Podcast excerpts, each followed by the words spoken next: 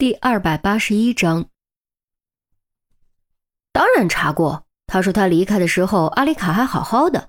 那个街区正好有监控，我们通过监控确定了他的离开时间。而在他离开之后，附近的居民透过窗户看到了阿里卡走动，由此可以确定他离开的时候，阿里卡还是活着的。他自然也就不可能是凶手。面对一连串略带质疑的提问，安迪开始有点不耐烦。郑月抱着胳膊，摸着下巴，陷入沉思。唯一进入过房间的外人却不具备作案时间，如此一来，可就真成密室杀人了。也不能确定就一定是谋杀吧？你不是说了他有慢性肺病，身体毛病很多吗？说不定就是突发疾病呢。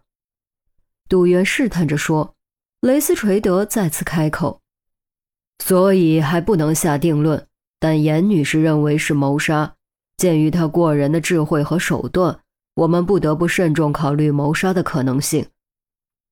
我们有句古话叫“宁可信其有，不可信其无”。现在这个时间节点比较特殊，的确应该谨慎一些。孔玉得道，他很清楚是否脱欧、硬脱欧还是软脱欧导致的结果有多么天差地别。倘若这两个人真的是死于 DSS 之手，那么其余反对脱欧以及坚持认为应该脱欧的代表人物都会惶惶不可终日。毕竟和死亡比起来，时刻为死亡担心更加可怕。是这个道理。你们今天才刚到，不用太过心急，资料可以拿回去慢慢看。等你们休息的差不多了，再让安迪带你们去现场。己方上上下下上百号人，至今全无头绪。雷斯垂德显然不认为这么短的时间里，对方初来乍到的队伍能有所发现。然而，就在雷斯垂德起身准备告辞的时候，严峰和钟离突然异口同声：“等一下，我现在就要去现场。”“什么？你们不打算休息一下吗？”雷斯垂德一愣。英国人向来是喜欢忙里偷闲的，这些年整个国家的节奏都很慢，警察部门也不例外。他没想到这些中国刑警竟然如此敬业，明明才刚下飞机不久，就要全身心投入调查。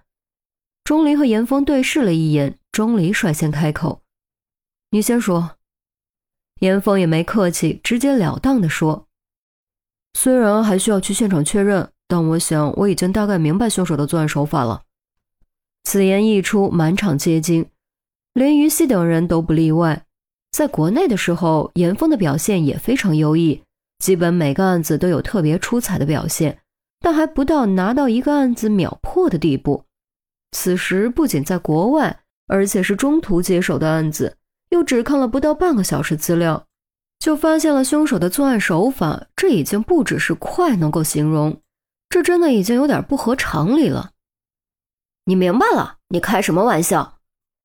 安迪震惊之余，感觉有些恼火。原本他还以为这些中国刑警是敬业呢，现在看来，应该换一个词，叫好大喜功才对。在他看来，半途接手案子，又是只看了资料，连现场都没去过，无论如何也不可能这么快找到线索。你说什么？这可是很严肃的事情，你真的不是在开玩笑？雷斯垂德第一次沉下脸，语气变得格外严肃，颈间的威严尽显无疑。众人也都用又惊又疑的目光看着严峰，心中多少有些担心，还有那么一点点责怪。毕竟身在异乡为异客，在人家的主场上，还是求稳一些比较好，不求有功，但求无过。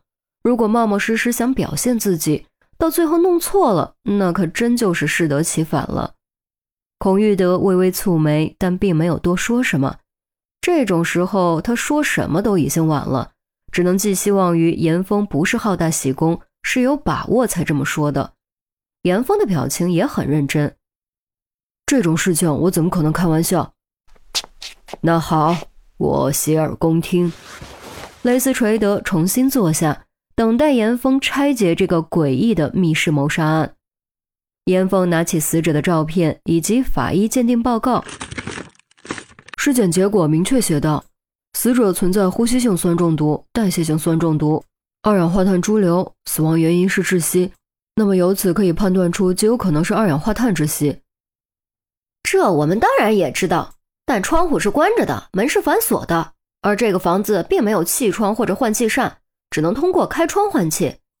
也就是说，凶手没有任何途径往房间注入过量的二氧化碳，而这个房间的容积，一个人睡一晚上是绝对不至于二氧化碳窒息的。安迪拔高语调，雷斯垂的颔首，显然他也早知道这一点。谁料严峰却摇了摇头，坚定地说：“不，凶手有办法，不但有办法，而且根本不用在现场就能够神不知鬼不觉置阿丽卡于死地。有办法。”那你倒是说说有什么办法？严峰又拿起一张照片，指着照片中的冰箱，这就是凶器。安迪闻言顿时笑了，转头看了雷斯垂德一眼：“您听到了吗？他说这冰箱是凶器，冰箱怎么能杀人呢？”其余人虽然没有笑，但是也都感觉满头雾水。是啊，冰箱怎么能杀人呢？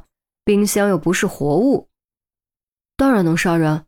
你们检查现场的时候有没有打开冰箱看过？里面是什么情况？当然看过，冰箱里基本是空的，只有几个生鸡蛋、小半瓶没喝完的牛奶以及大半包香肠。那你们有没有仔细检查这些生鸡蛋、牛奶以及香肠呢？检查这些做什么？和案子又没有什么关系。安迪不明所以，严峰突然加重语气：“当然有关系。”这些东西是放在冷鲜区的，其中鸡蛋和牛奶如果温度太低，都会发生明显的性质改变。鸡蛋的蛋白质会变性，牛奶的蛋白质和脂肪会分离，乳酪素会粉状凝结。虽然这些都是生活常识，但众人还是不明白到底和案子有什么关系，又是怎么将冰箱变成凶手的。这和案子有什么关系？我怎么没听出来有什么关系？安迪同样不明白严峰说这些到底什么意思。